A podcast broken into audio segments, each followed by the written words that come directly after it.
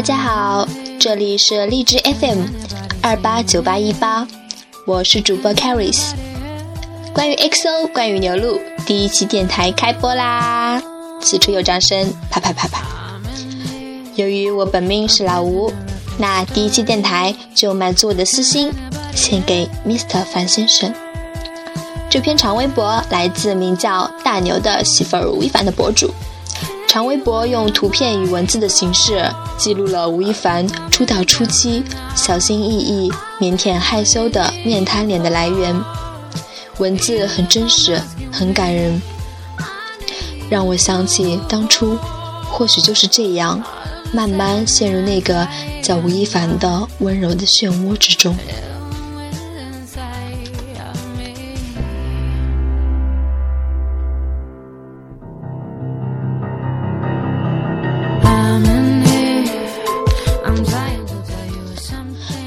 二零一二年四月一日，他第一次以 Chris 的身份回国，也是我第一次明白什么叫一见倾城。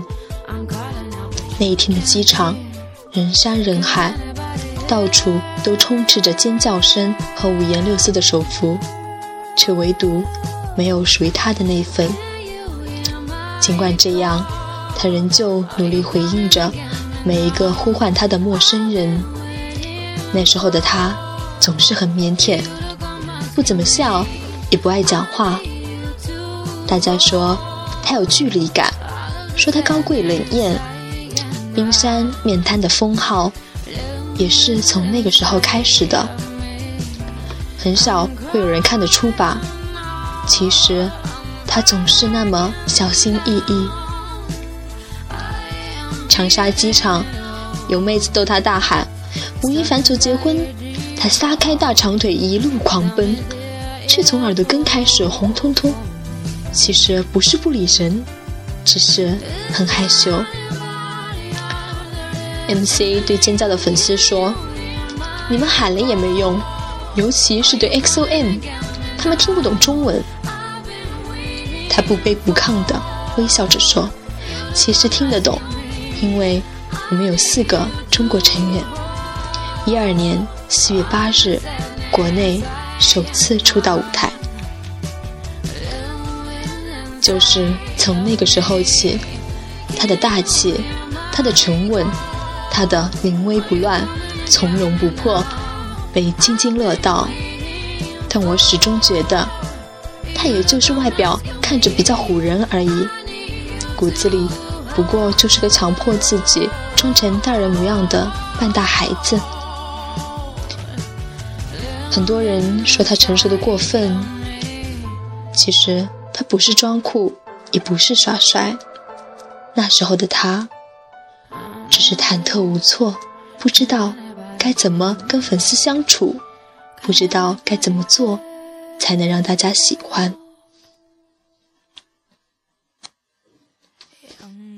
他一直在摸索，一直在迁就，也一直。在改变。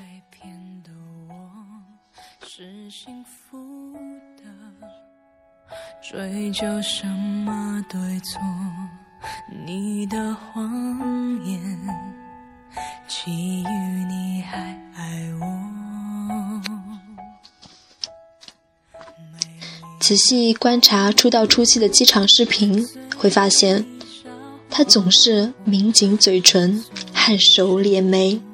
默默地为队伍开道或殿后，不大敢跟人对视，偶尔有些胆怯的小幅度跟粉丝点头。有人留意过吗？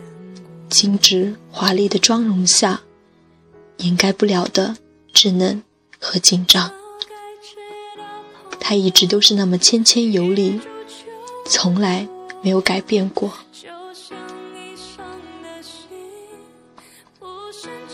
二零一二年三月三十一日，首尔的 showcase，因为主办方的失误，没有给当时的前辈 MC 准备椅子，所有人都入座了，只有前辈还站着。坐得最远的他，把自己的椅子搬给前辈坐。艾德里凡妮，好像就是从这一刻喜欢上你的。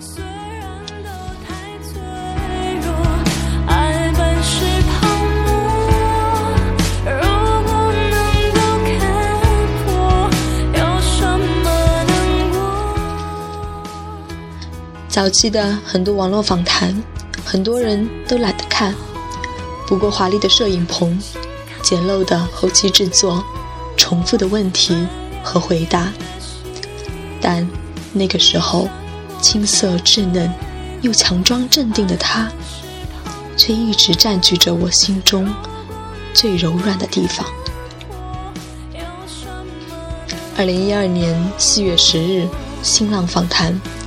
他的第一个通告，纯黑的衣服衬得他更加肤若凝脂、唇红齿白。那天之后，很多人都记住了那个漂亮的不像话的队长，却鲜少有人提到他在 rap show 时尾音紧张、微微的颤抖。他的笑容仿佛一朵傲骨寒梅，在漫天白雪中。悠然绽放，也在我心中留下惊鸿一瞥。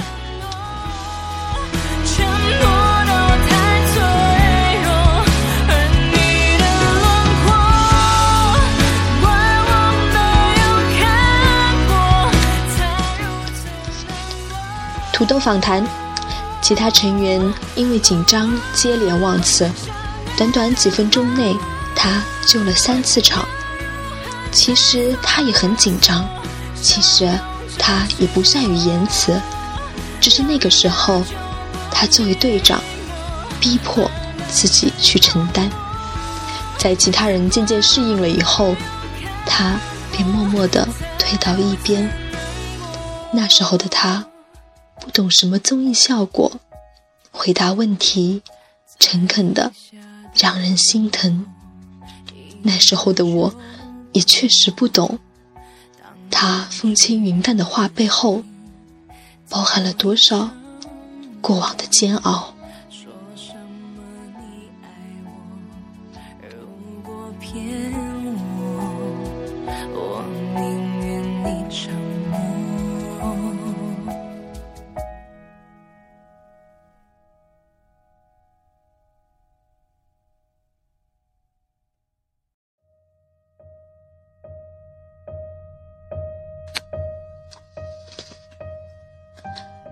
搜狐明星在线的采访。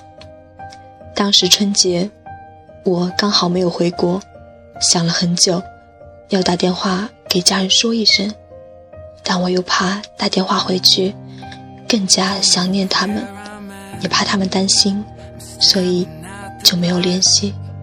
他们打电话我也没接。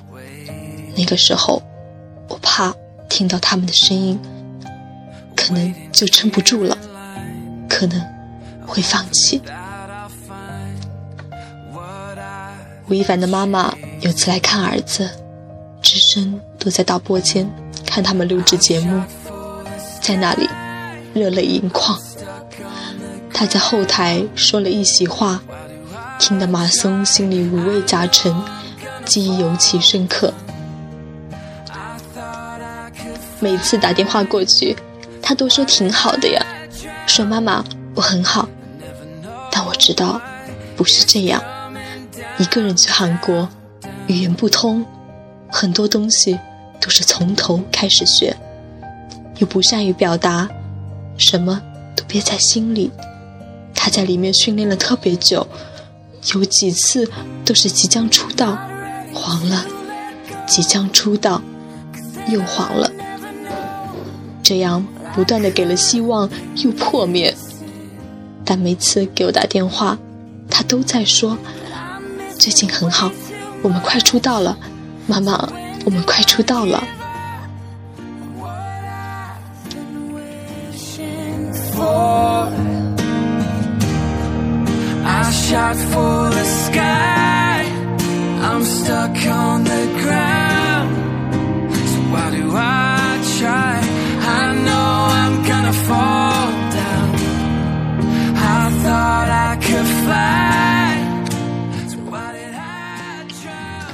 在 Showtime 里面，Chris 曾说：“我现在在韩国生活接近六年了，练习生的时候，累的时候，生病的时候，看不到希望的时候，那些时候，真的很想妈妈。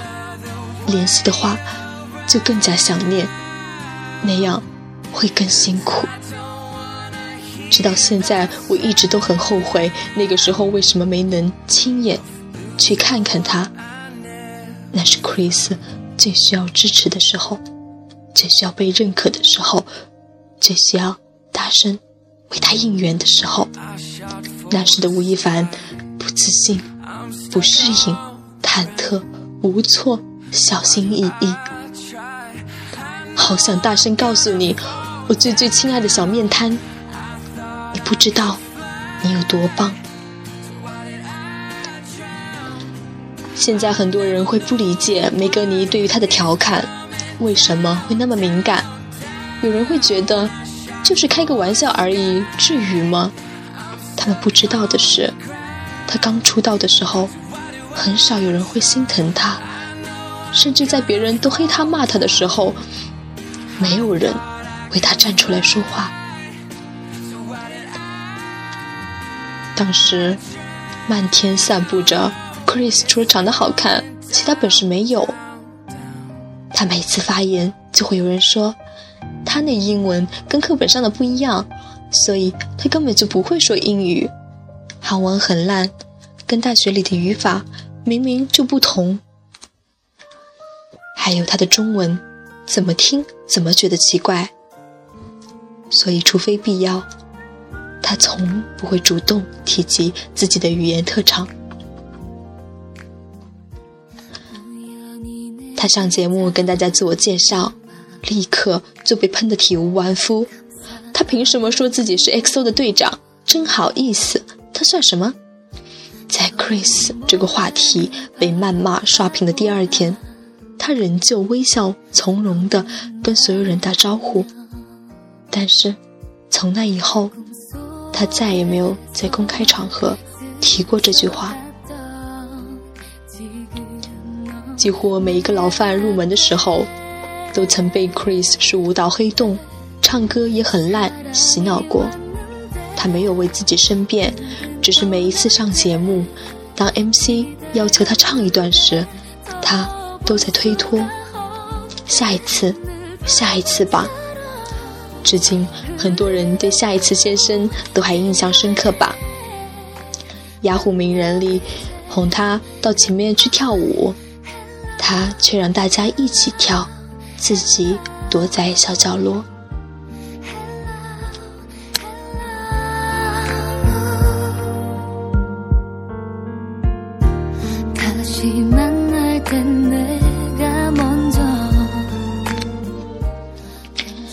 他写给梅格尼的小情书，是在辛苦练习到半夜后，回宿舍一笔一画认真写的，还因为写的不好重写了好几次。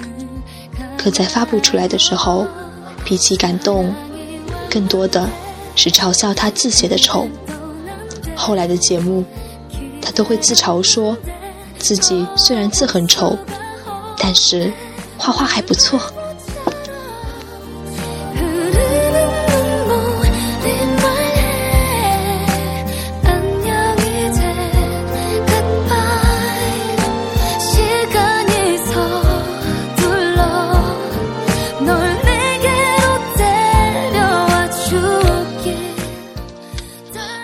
不说，他不提，他也不辩解，所以很多人不知道这一路上他下了多少汗水，下了多大的决心，付出了多少努力，才最终为自己证明。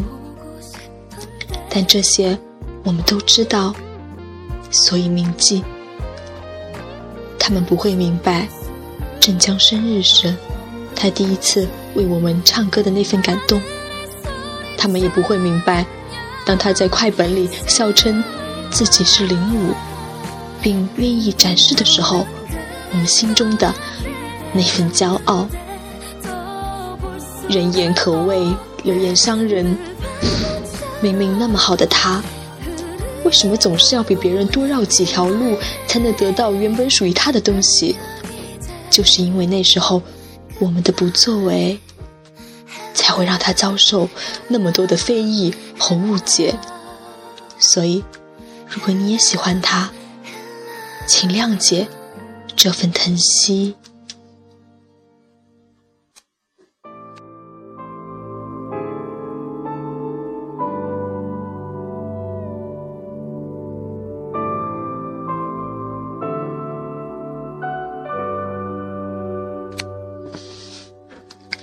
那时的他，还不是时尚 icon，总是穿着很随意的 T 恤、衬衫、牛仔裤、帆布鞋，简单的不能再简单。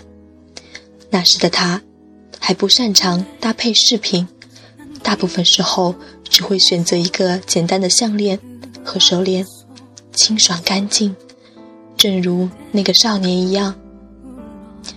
印象最深的，就是那条。黑色的手绳和银色的项链，他很念旧，每一样东西都用了很久很久。当时在机场，大家都在猜行李箱的主人。有妹子开玩笑说：“看哪个箱子最破、最旧，就一定是 Christ。”二零一二年一整年的 Live，几乎都能看到这双黑匡威。陪他走了很多路，九十九块的帆布鞋，还有那个在梅格尼心中有着特殊地位的小黑包。非常不一般时，小朋友问他为什么一直背这么破的破包，是不是你们老板不给你们发钱？他低头沉默，然后温柔地说：“因为。”背了很多年啊，习惯了。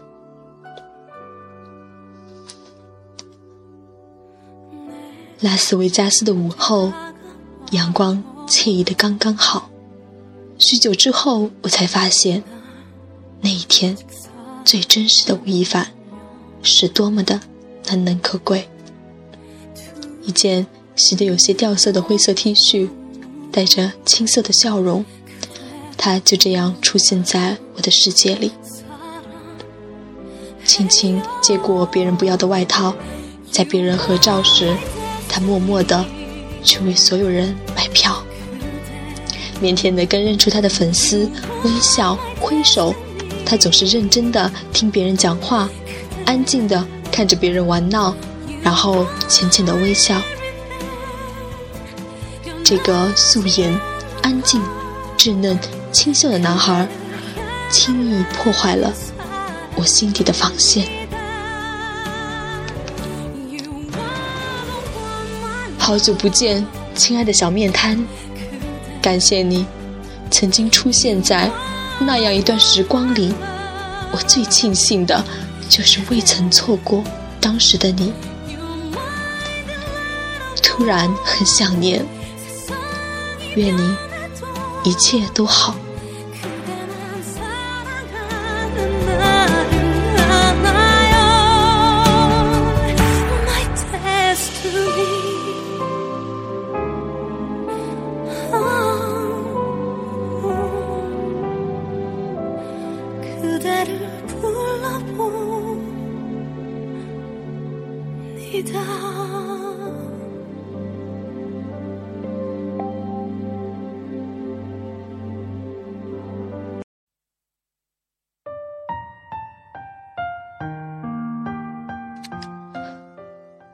读完了，又回顾了一次吴亦凡刚出道时的辛苦。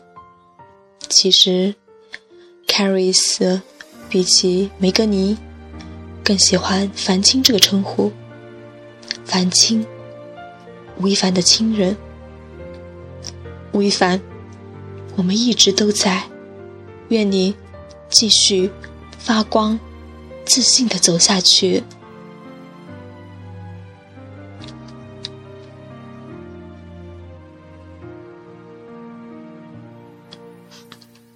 最后预告一下，由于这两天放假，跟的会比较勤快。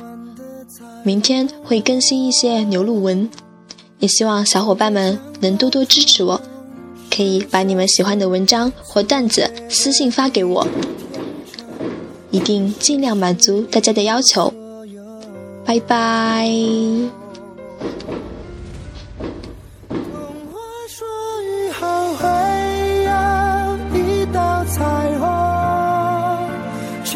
曾说过，他